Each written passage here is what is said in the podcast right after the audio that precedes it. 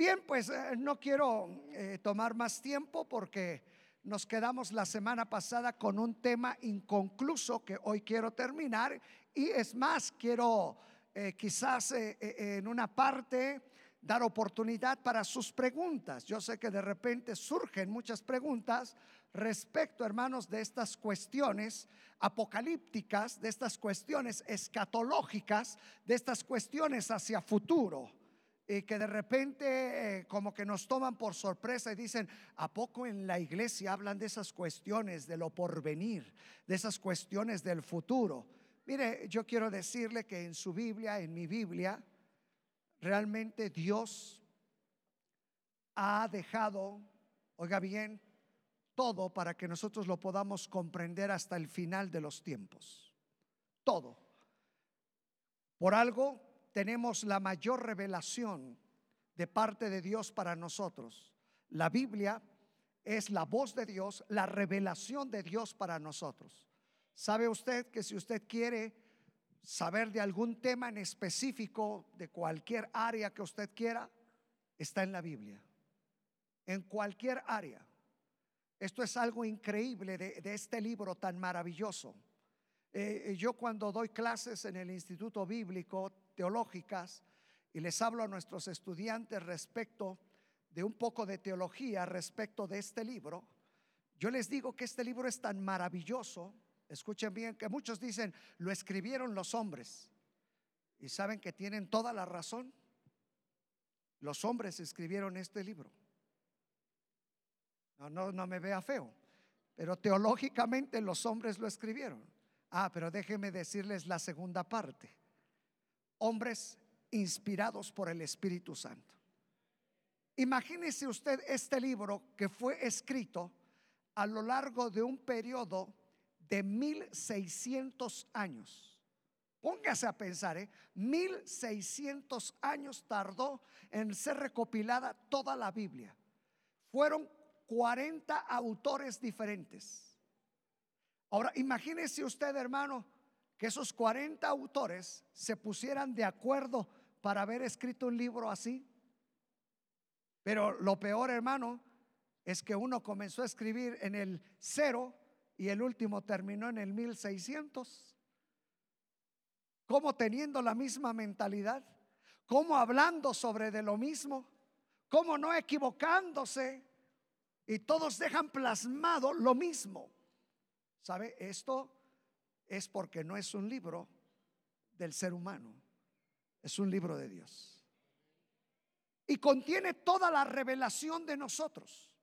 La semana pasada argumenté el tema que estamos tratando, que es el rapto de la iglesia, el arrebatamiento de la iglesia, y dijimos que hay una promesa. Jesús antes de irse al cielo les dijo a sus discípulos y a los que le escuchaban, creéis en Dios, creed en mí. En la casa de mi Padre muchas moradas hay. Voy pues a preparar lugar para que donde yo estoy, vosotros también estéis. Sabe que esa es una promesa de todo cristiano. Usted ha aceptado a Jesucristo como su Señor y como su Salvador. Usted debe cimentar su vida cristiana en una promesa y en esta promesa tan especial que es el día que yo muera o el día que el Señor venga por su iglesia, yo voy a ir a vivir con Él. Esa es la esperanza del cristiano. Que recuerde usted, si usted tiene otra filosofía, otra creencia, quizás podrá tener otra esperanza. O habrá algunos que digan, pues yo creo que se muere la persona y se acabó todo. Oiga, ¿qué caso tuviera venir, como dicen algunos, solamente a sufrir en esta tierra para quedarme ahí? Porque, ¿saben? La mayoría de gente piensa que venir a esta vida es sufrir. Y si no, escuchen esto que dicen los filósofos. Nacemos llorando y nos vamos llorando.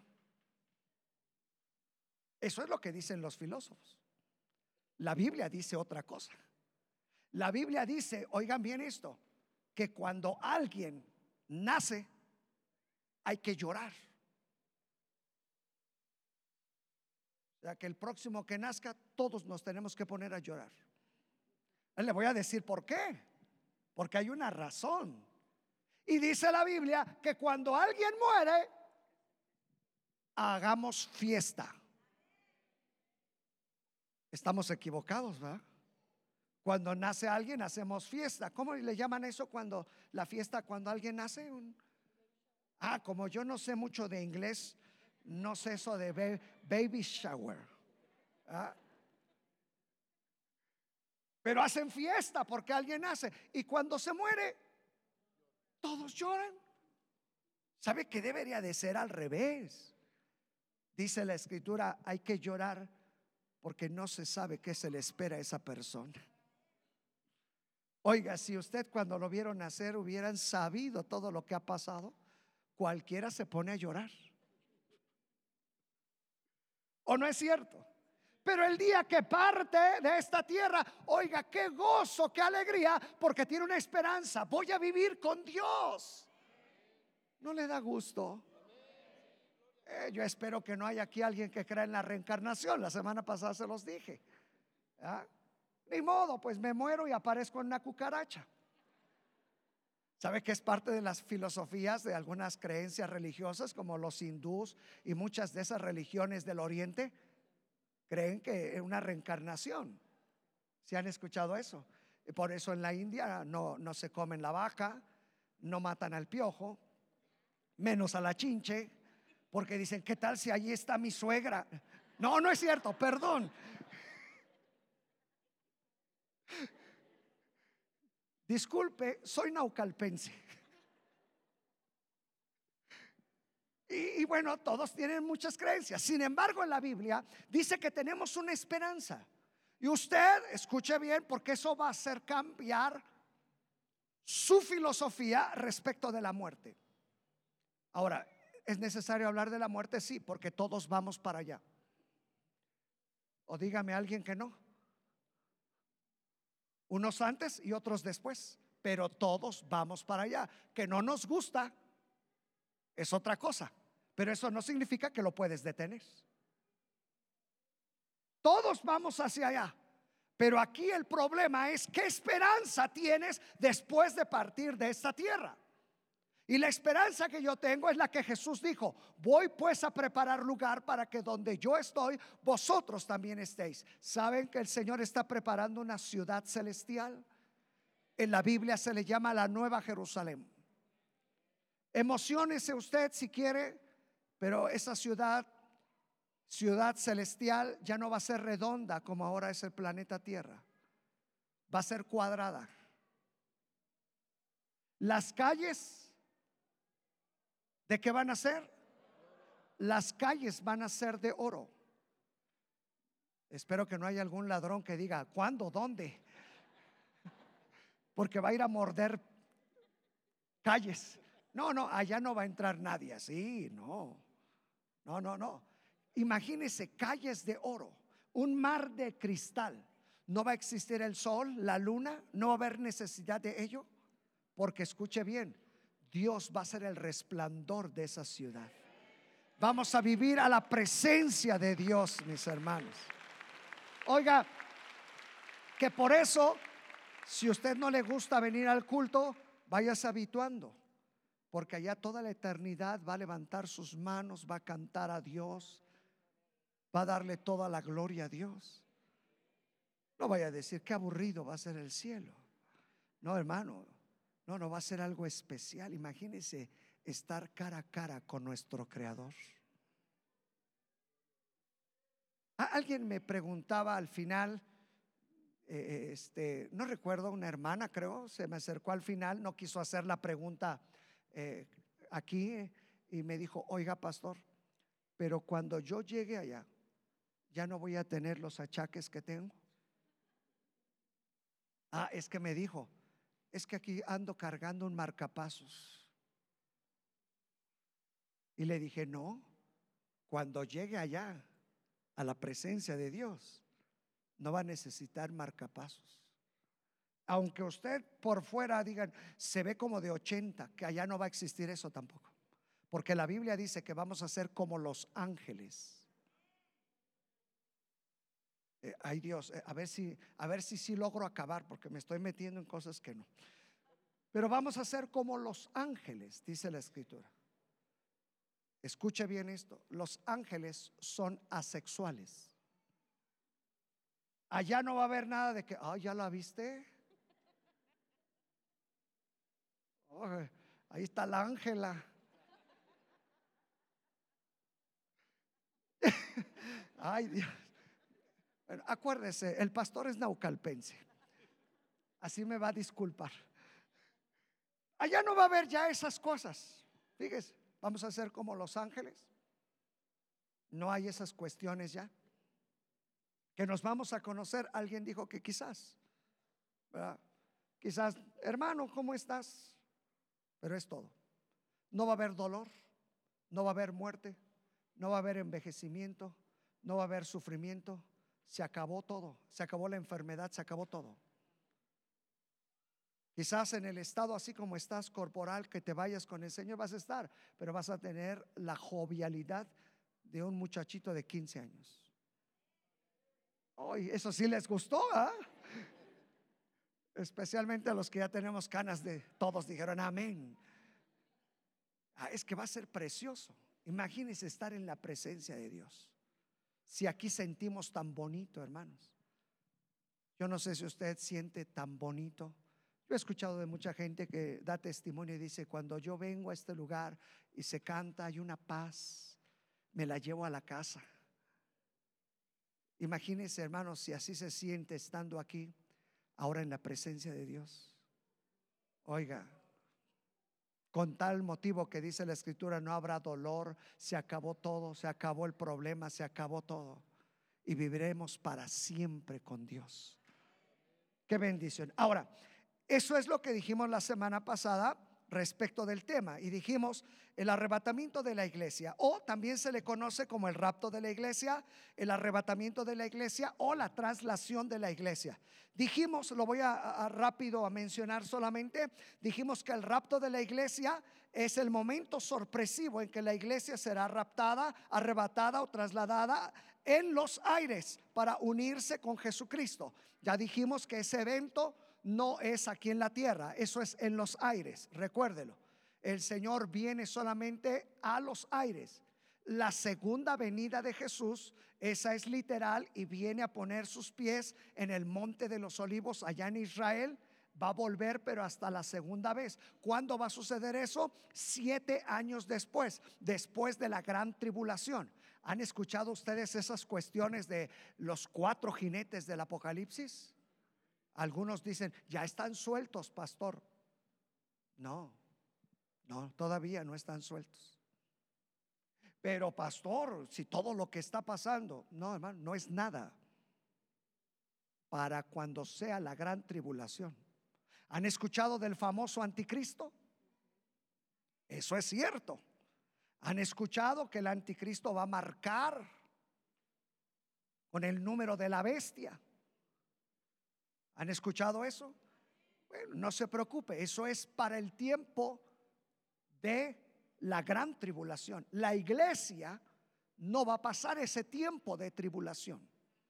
La iglesia, después de que ha sido arrebatada, raptada, trasladada al cielo, escuche bien, dice la escritura que en el cielo ocurren dos eventos muy importantes.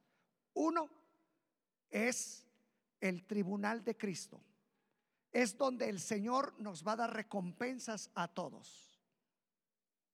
¿Usted alguna vez ha evangelizado a alguien? Levanten la mano los que han evangelizado a alguien. Bueno, ustedes que levantaron su manita, ¿saben que Dios les va a regalar una corona? Hombre, es, qué bueno que allá ya no va a haber envidias, porque algunos van a salir pero bien colgados de coronas. ¿Sí? Es más, la, corona que ya, bueno, espero que todos ya tengamos así, como dicen los jóvenes por default, es la salvación. Que dice la escritura que Él nos va a dar una corona, la corona de vida, la cual Él ha preparado para nosotros. Pero es, es, esa es para el que permanezca fiel hasta que Él venga o hasta que el Señor te lleve. Si tú te vas con el Señor o te mueres en Cristo, mi hermano, ya tienes una corona. Es más, sabe hermano, no me lo vaya a creer, pero en la Biblia dice, en el Apocalipsis, que el Señor nos va a dar un nombre nuevo. Ay, yo dije, gloria a Dios, que no me gusta el mío. A, mí, me, a mí me gustaba más el del calendario. ¿Sí? Ah, claro, hasta después que descubrí qué significaba mi nombre, dije, me llámenme dos veces así. Pero yo cuando viene el calendario decía San Aarón. Ay, a mí me gustaba más Aarón. ¿Verdad que se oye mejor que Noé? Noé. Eh, por eso no me gusta. Porque ya me cargan ustedes. ¿Verdad que Noé, pastor? ¿O sí es pastor? Ay Dios. Pero allá ustedes con Dios. No, no es cierto. Y imagínense en el calendario ahí decía San Aarón, pero después cuando yo descubrí Noé, que significa consuelo, descanso. Y saben que eso es, nuestros nombres son proféticos, si sabía. ¿Sí? Usted debe conocer lo que significa su nombre. Porque imagínense llamarle así toda la vida, lo están llevando un plano de lo profético, de lo que usted es. ¿Han escuchado el nombre Mara? Nadie se llama Mara. Se escucha bonito, Mara, pero significa amargada. ¿Alguien se llama Alejandro? Mejor no le digo qué significa. Me voy mejor por. No, significa el que ama los caballos, o sea, el que va al hipódromo. Ya, ya no me pidan más nombres. Vamos a salir mal de aquí. Bueno, usted debe de descubrir qué, dice su nombre, qué significa. Que imagínese toda la vida el que le esté nombrando así. E, el mismo presidente anterior de Estados Unidos se llamaba Barack. El nombre Barack significa bendición. Imagínese desde niño vas a ser bendición, bendición, bendición. Pues cómo no llegó a ser presidente con el puro nombre. No, aunque usted no lo crea. ¿eh? No sé por qué estoy hablando de esto, pero no es el tema.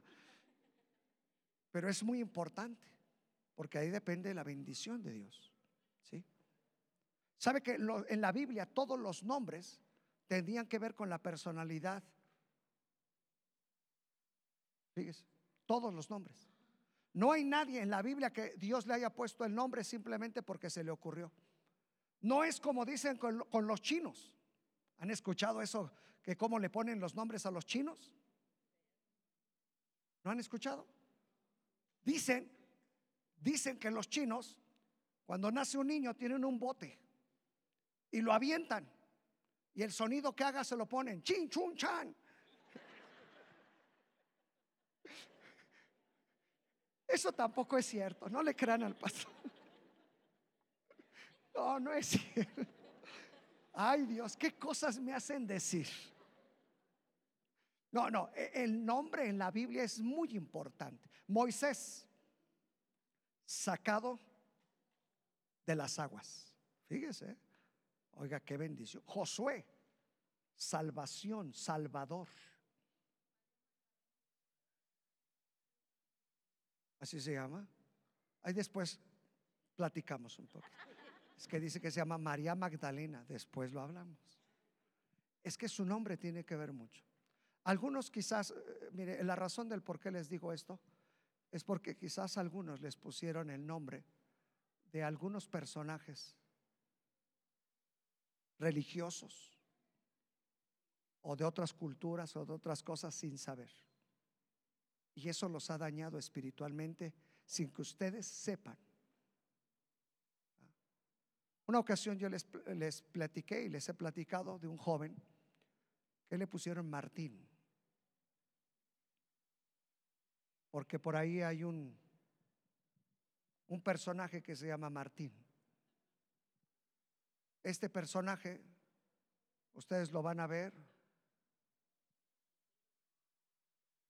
E, este personaje le pusieron, a este joven le pusieron así, porque le gustó el nombre de, esa, de ese santo. Pero su trascendencia de ese santo era que él solamente barría, hacía quehaceres. Ese joven nunca terminó la primaria. Toda la vida, su vida fue barrer. Solamente encontraba trabajos de hacer aseo. Un pastor, una ocasión, Dios le reveló y le dijo, es el nombre lo que lo está dañando. Porque tus padres te dedicaron a...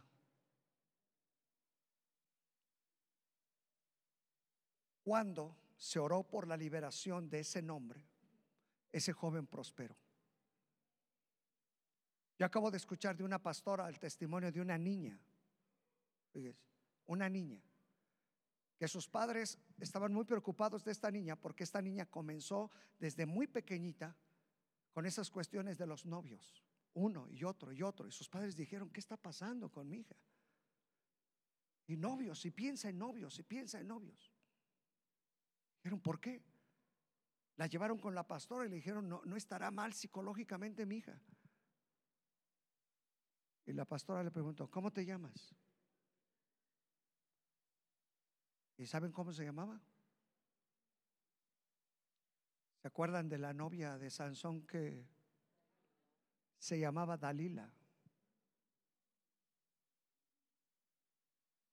La pastora oró por ella y le dijo, tienen que quitarle ese nombre. Cuando le quitaron ese nombre fue libre.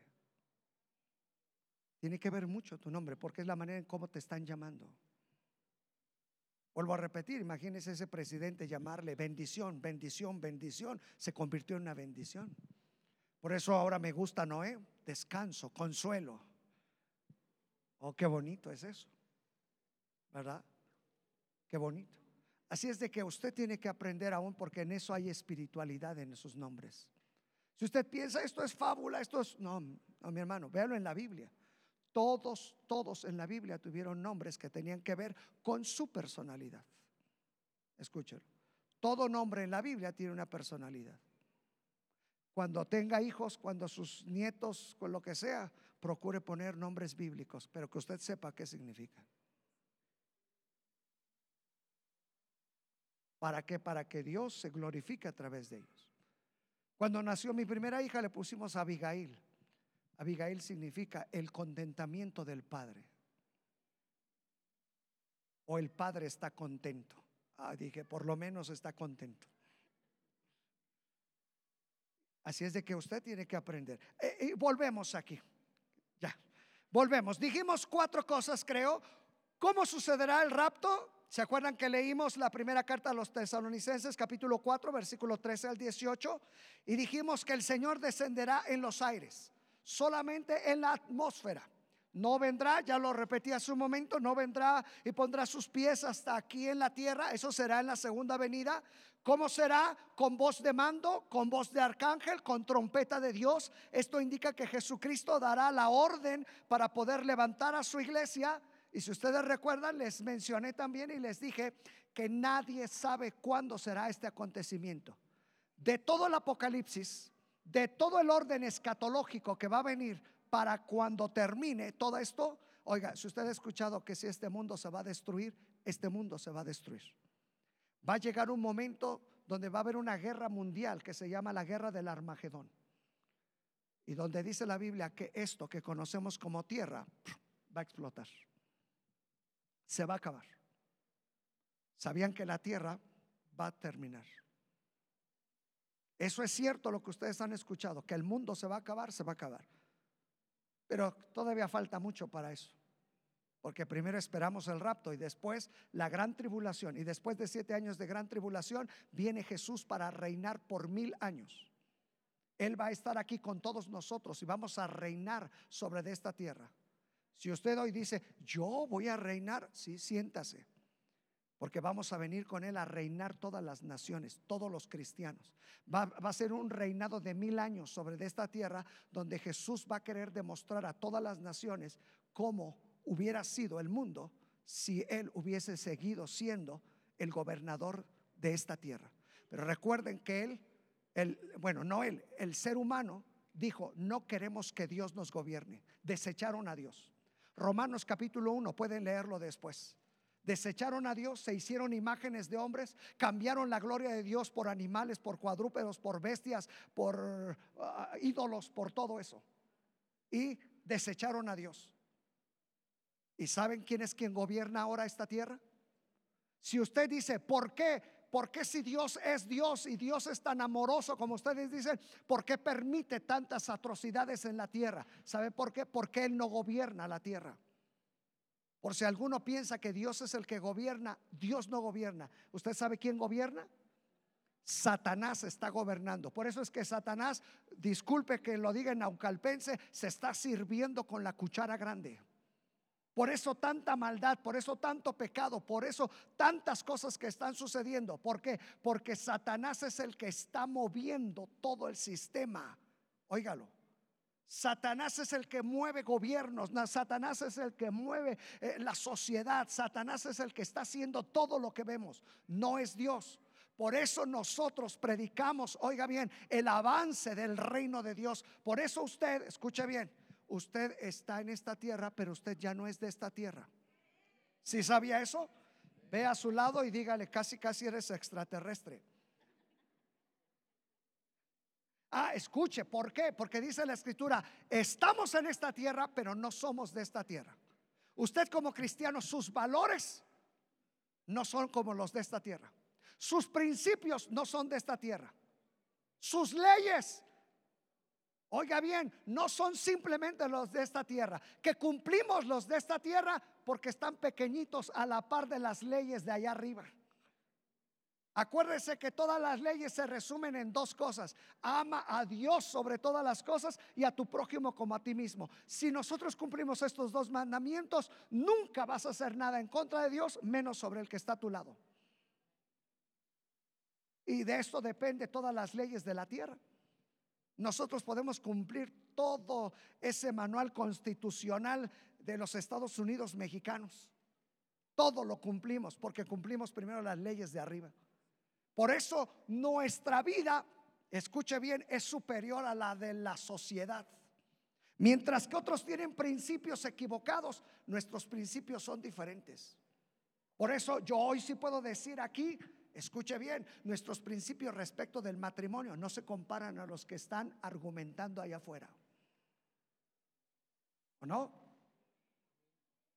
Aquí en la Biblia está bien definido, eres hombre o eres mujer. Aquí en la Biblia no hay términos medios. La Biblia dice, Dios hizo al hombre y a la mujer. Es más, hermano, hasta biológicamente. Biológicamente, hermano, usted nace y escuche bien,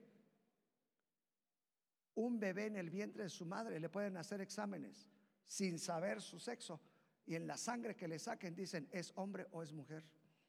¿Sabían ustedes que hasta en la sangre, en el ADN, se determina hombre o mujer? No es una decisión de usted como hoy no lo quieren implantar. Tú puedes ser lo que quieras. Ah, hoy me siento hombre, mañana me siento mujer y pasado quién sabe. No, hermano, usted ya está determinado por Dios. Mire qué tanta sabiduría en Dios, hermano, que puso los genes en usted. ¿O no es cierto? Yo no he visto a nadie que nazca hombre y de repente va cambiando y dice, ay, ya cambié mujer. ¿Qué pasó? No, eso no existe.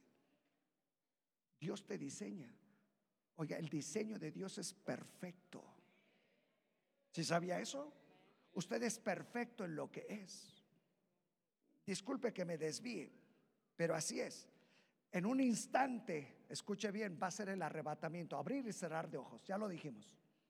En un momento, e, esto va a ser increíble para toda la gente. Por eso nos dicen locos a los cristianos.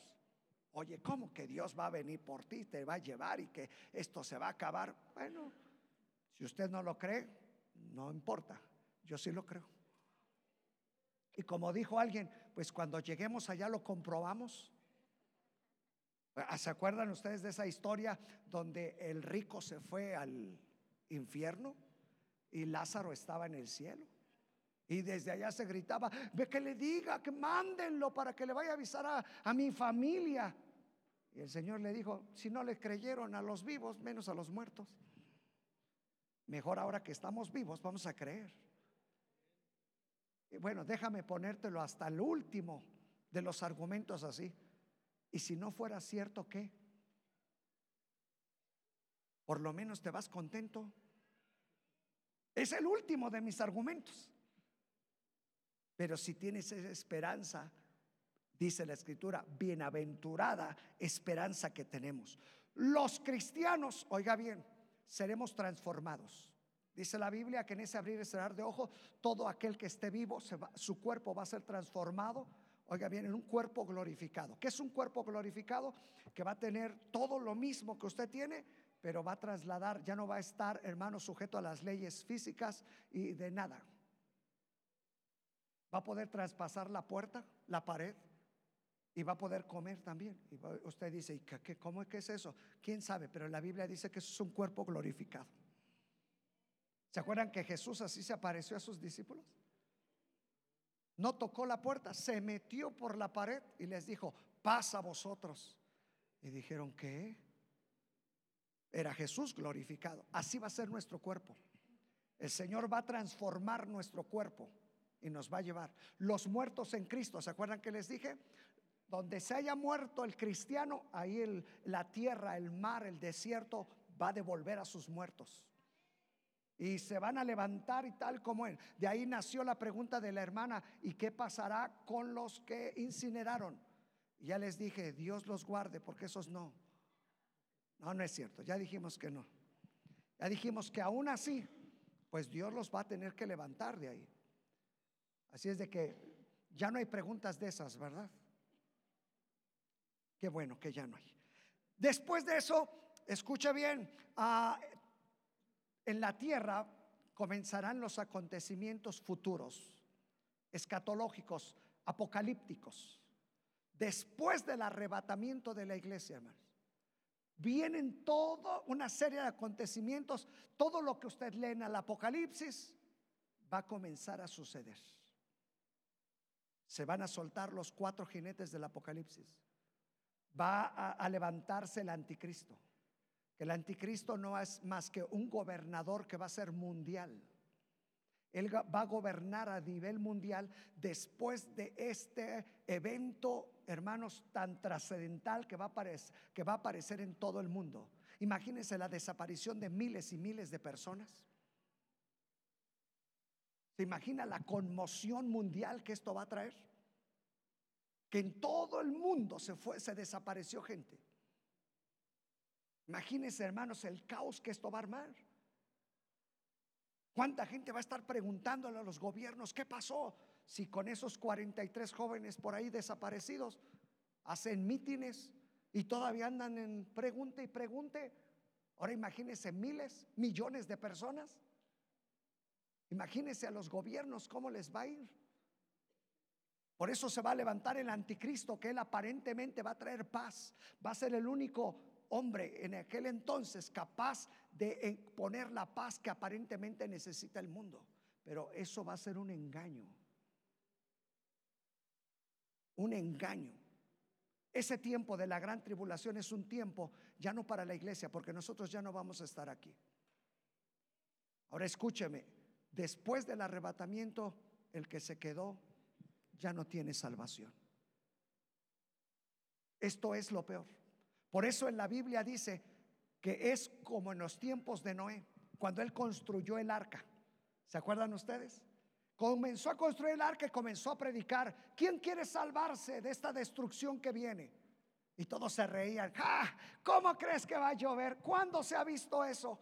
¿Y qué es eso? Ese barco tan enorme que has hecho. Estás loco. Eso es lo mismo, lo mismo que nos dicen a nosotros. Es lo mismo que le dicen a usted. Estás loco. ¿Cómo crees que un día se va a acabar esto? ¿Cómo crees que un día va a venir Jesucristo por ti? ¿Cómo crees? Estás loco. Oiga, pero cuando sucedió, ¿se acuerda de lo que la gente le gritaba a Noé? Ábrenos. Ábrenos. Y Noé le dijo, las puertas yo no las cerré, Dios las cerró. Después del arrebatamiento, Dios cierra la puerta de la salvación. Por eso la escritura dice, hoy es el tiempo de salvación. No lo dudes, hoy es el tiempo de salvación. Por eso es la predicación del Evangelio, mis hermanos. Porque hoy es el día de salvación, no es mañana. Mañana puede ser demasiado tarde. Hoy es el día de salvación. Y llegará el momento en que cuando el Señor venga por su iglesia, se acabó. El último periodo de tiempo de esos siete años, hermano, mientras que las cosas estén terribles sobre esta tierra, va a ser un tiempo especial para los judíos. Porque Dios nunca se ha olvidado de su nación, el pueblo judío. Si ustedes lo ven históricamente, hermano, el pueblo de Israel ha sufrido desde que desechó a Dios de su vida. Históricamente el pueblo de Israel, hermano, ha sufrido. Y lo peor que no, hermanos, no podemos olvidar, no solamente en el tiempo en que fueron llevados en cautiverio, sino después, hermano, históricamente en nuestros días, al hablar de un holocausto. ¿Se acuerdan cómo mataban, quemaban, destruían a los judíos? Eso es parte, hermano, oiga bien, de todavía el castigo de Dios sobre el pueblo de Israel.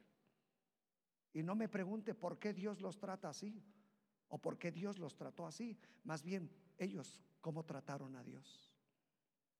¿Saben cómo en la Biblia le dice Dios al pueblo de Israel? Disculpe la expresión, pero esto está en la Biblia. Leo en el profeta Zacarías. Dios les dice, eres peor que una prostituta. Así te portaste conmigo, le dijo el Señor al pueblo de Israel, peor que una prostituta. Porque una prostituta cobra por su servicio y ustedes pagaban por hacer. Oiga, qué feo está, duro eso. Pero está en la Biblia, ¿eh? no, no lo estoy aquí inventando. Léalo en el profeta Zacarías. Porque el pueblo de Israel le dio la espalda a Dios. Pero Él va a tener último momento, hermanos, de misericordia con el pueblo de Israel. Y esos siete años, mientras que estén las cosas aquí terribles, Dios va a tratar con su pueblo. Solamente con el pueblo de Israel. El tiempo para la iglesia, para los que no somos judíos de carne, es ahorita, para nosotros, hermanos. Ahorita es el tiempo de Dios para nosotros. Escúchelo. Así es de que esto es muy importante. ¿A, ah, ¿A dónde irán los raptados? Escuche bien, al lugar donde Él preparó para nosotros. Ahí vamos a ir a vivir con Él, hermano. Escúchelo. En ese momento solamente, escuche bien, se inaugura el cielo, el paraíso, el lugar donde Dios está. Escúchelo. Ahí vamos a ir con Él. ¿Qué pasará con los que mueren sin Cristo? Escuche esto que le voy a decir. Los que mueren sin Cristo o los que han muerto sin Cristo, escuche bien esto, ellos todavía van a permanecer en ese estado, hermano, como dormidos. Porque ellos van a esperar la segunda resurrección. Hasta que termine el milenio, va a haber una segunda resurrección de los muertos que murieron sin Cristo. Pero esos muertos sin Cristo se van a levantar también solamente para ir al juicio del trono blanco. Ese, ese, juicio ante el trono blanco solamente es un lugar donde Dios les va a decir, mira, todo lo que hiciste. Porque sabe usted que Dios tiene un libro que se llama el libro de la vida. Si usted aceptó a Jesucristo como su Señor y Salvador, dice la palabra que Él tiene un libro donde escribe los nombres. Y muchos, ahí es donde la escritura dice que van a decir, en tu nombre hicimos milagros, echamos fuera a los demonios, íbamos a los cultos. Es más, estuvimos en el culto donde hablaron del rapto de la iglesia. ¿Y sabe que el Señor que va a decir? No te conozco apartaos de mí, maldito, al fuego eterno, al infierno. Solamente en la segunda resurrección se van a levantar los muertos que no tuvieron a Cristo y que solamente el Señor les va a mostrar el por qué van al infierno, pero ya no hay salvación. Quiero que se vaya bien espantado para que acepte a Cristo. Eh, es que ya los veo así como que Espero que puedan dormir. Van a estar soñando en el infierno. Dios quiera, Para que nos arrepintamos de de veras. Claro. Imagínense solamente al final, hermano, solamente para que Dios les diga maldito al lago de fuego y al infierno. Escuche bien, dos cosas muy importantes porque algunos dicen, ay, pues que, que, me mande al infierno, ah, porque muchos hasta eso dicen así, de broma quizás, que me mande al infierno. Si supieras que es el infierno, el infierno no es realmente un lugar donde se está quemando día y noche, no. El infierno es la separación eterna de Dios con el hombre. ¿Cómo te sientes antes de haber aceptado a Cristo? Esa soledad, esa desesperación. ¿Cuánta gente no se ha querido quitar la vida porque no tiene sentido? Y dice, ¿y qué, vine a hacer? ¿Para qué estoy? No soy feliz. Solamente vine a, ser desgraciado en esta vida. ¿Sabes? El hombre por sí tiene un vacío dentro de él, que lo único que lo puede llenar es, es Jesucristo. ¿Cierto o no es cierto?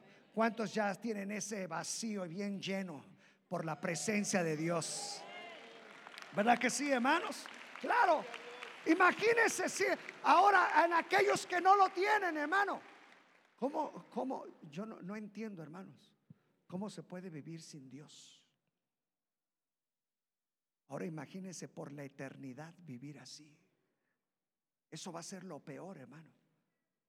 Imagínense estar en el infierno recordando, pude aceptar a Jesucristo y no lo hice. Me burlé del pastor, me burlé de la iglesia, me burlé de mi pariente que me llevaba a la iglesia. ¿Se imagina por la eternidad estar metiéndose eso? Y aparte el sufrir, que dice la escritura que ahí en ese lugar de tormento, el fuego nunca se va a apagar. Escuche bien, va a estar ardiendo en vida. ¿Se ha quemado? Ahora imagínese arder en vida y que nunca se apague. Y dice que gusanos comenzarán a comer su carne, pero nunca se acabará. ¿Se imagina, hermano, qué será eso? Pero lo peor no es el tormento, el tormento peor es vivir separado por la eternidad de Dios. Que aquí lo glorioso, la recompensa es que vamos a estar en la presencia de Dios donde Él va a iluminar, donde Él va a ser tu paz, tu bendición. No, no hay enfermedad, no hay nada. Ay, qué precioso. Por eso el apóstol Pablo, él dijo, yo ya quiero estar allá. Él decía así, ¿eh? no sé qué escoger, si estarme aquí en la tierra o ya irme allá. Y él dijo, nada más porque soy predicador me quedo. Así como el pastor dice. Pero él ya quería estar en la presencia de Dios. Así va a ser, mi hermano. Serán, seremos llevados. Ahí es donde se conoce como el tercer cielo. Recuerde ustedes. ¿Quiénes van a ser arrebatados? Recuérdelo solamente aquellos que hayan aceptado a Jesucristo como su Señor y como su Salvador. Esto es lo único que Dios te pide, que le hayas aceptado como tu Señor y como tu Salvador. No es por buenas obras. Las buenas obras vienen después de que aceptaste a Jesucristo. Escúchelo. Pero el requisito es acepta a Jesucristo. Toma el sacrificio que Él hizo por ti, porque para eso Él pagó por ti para que fueras a vivir con Él. Nadie más va a poder ir al cielo. Sea religioso, sea de cualquier religión, sea de cualquier filosofía, la escritura dice que no hay otro nombre dado a los hombres en el cual podamos ser salvos. Solamente a través de quién? De Jesucristo no es ni la religión, no es este lugar que se llama centro de fe. No estamos aquí predicando el centro de fe, estamos predicando el arrepentimiento en Jesucristo y que aceptes a Jesucristo. ¿Cuántos se van con el Señor? Pues si no quiere, no lo llevamos a fuerzas. No, no es cierto. Póngase de pie entonces. Qué rápido se va el tiempo, ¿verdad? Y qué bendición hablar de estas cosas. Pronto, hermanos, el siguiente mes prepararé, hermanos, otro sermón, hermanos, que tengan que ver con la cuestión escatológica. Así es de que por ahí les preguntaré de qué quieren que les hable. O alguno de ustedes me quedará dar algún tema para traérselos de esos escatológicos apocalípticos. ¿No? Todo está claro.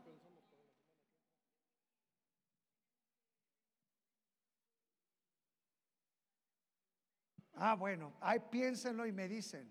Si alguno dice, pastor, ¿por qué no nos enseña de este tema escatológico, apocalíptico? Muy bueno sería, hermanos. Amén. Oramos. Padre, te damos gracias. Te damos gracias por la enseñanza de tu palabra. Te damos gracias por que podemos aprender de ella. Porque tu palabra dice que tenemos la palabra profética más segura. Gracias porque esto es lo que enseña tu escritura para nosotros. Y estamos primero agradecidos por cada uno de aquellos que te ha aceptado como Señor y como Salvador en sus vidas. Gracias Señor porque sabemos que tenemos la seguridad de la salvación, de tener la oportunidad de estar contigo en tu presencia.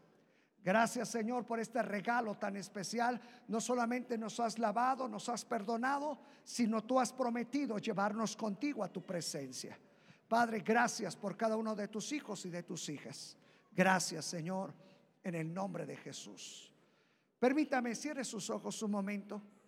Quizás habrá alguien aquí que esté por primera, segunda, tercera, cuarta ocasión y quizás nunca hayas aceptado a Jesucristo como tu Señor y como tu Salvador. Yo quiero decirte por último la importancia que tiene el aceptar a Jesucristo. ¿Recuerdas que cuando Él murió en la cruz, Él estaba ahí dando su vida por ti y por mí? Él estaba llevando ahí tus pecados y mis pecados. Él estaba ahí llevando todo lo malo de nuestra vida. Y cuando estuvo allí en la cruz, recuerdas que Él dijo, Padre, perdónalos porque no saben lo que hacen. Se refería quizás a muchas de nuestras acciones, porque hemos cometido pecado en contra de Dios, porque nos hemos apartado de Dios. ¿Recuerdas lo que te acabo de mencionar del pueblo de Israel? Como el pueblo de Israel fue castigado por desechar a Dios. Yo te quiero decir, no deseches a Dios. Hoy es la oportunidad para que le aceptes como tu Señor y como tu Salvador. Que aceptes su perdón, que aceptes su amor, que aceptes una nueva vida que puedes tener en Él y lo más glorioso, que tengas esa oportunidad como esperanza de ir a vivir con Él por la eternidad. ¿Quieres aceptar a Jesucristo? Yo te voy a enseñar a hacer una oración a través de la cual puedes aceptar a Jesucristo. Si hubiese alguien que nunca ha hecho esta oración o si quieres volverla a hacer, hazla. No hay ningún problema que puedas reiterarle y decirle, Señor, yo quiero tenerte en mi corazón. ¿Pudieras repetir esto conmigo? Señor, yo te doy gracias porque mostraste tu amor para conmigo que soy pecador en esa cruz a través de tu Hijo Jesucristo diste a tu Hijo en favor mío. Él tomó mi lugar para llevar todos mis pecados, para perdonar todos mis pecados. Tu muerte en la cruz, donde derramaste tu sangre, fue para limpieza de mis pecados. Y hoy yo reconozco mis pecados. Reconozco que soy un pecador o una pecadora y que necesito de ti. Me arrepiento de mi maldad. Me arrepiento de mi pecado. Perdóname, Señor.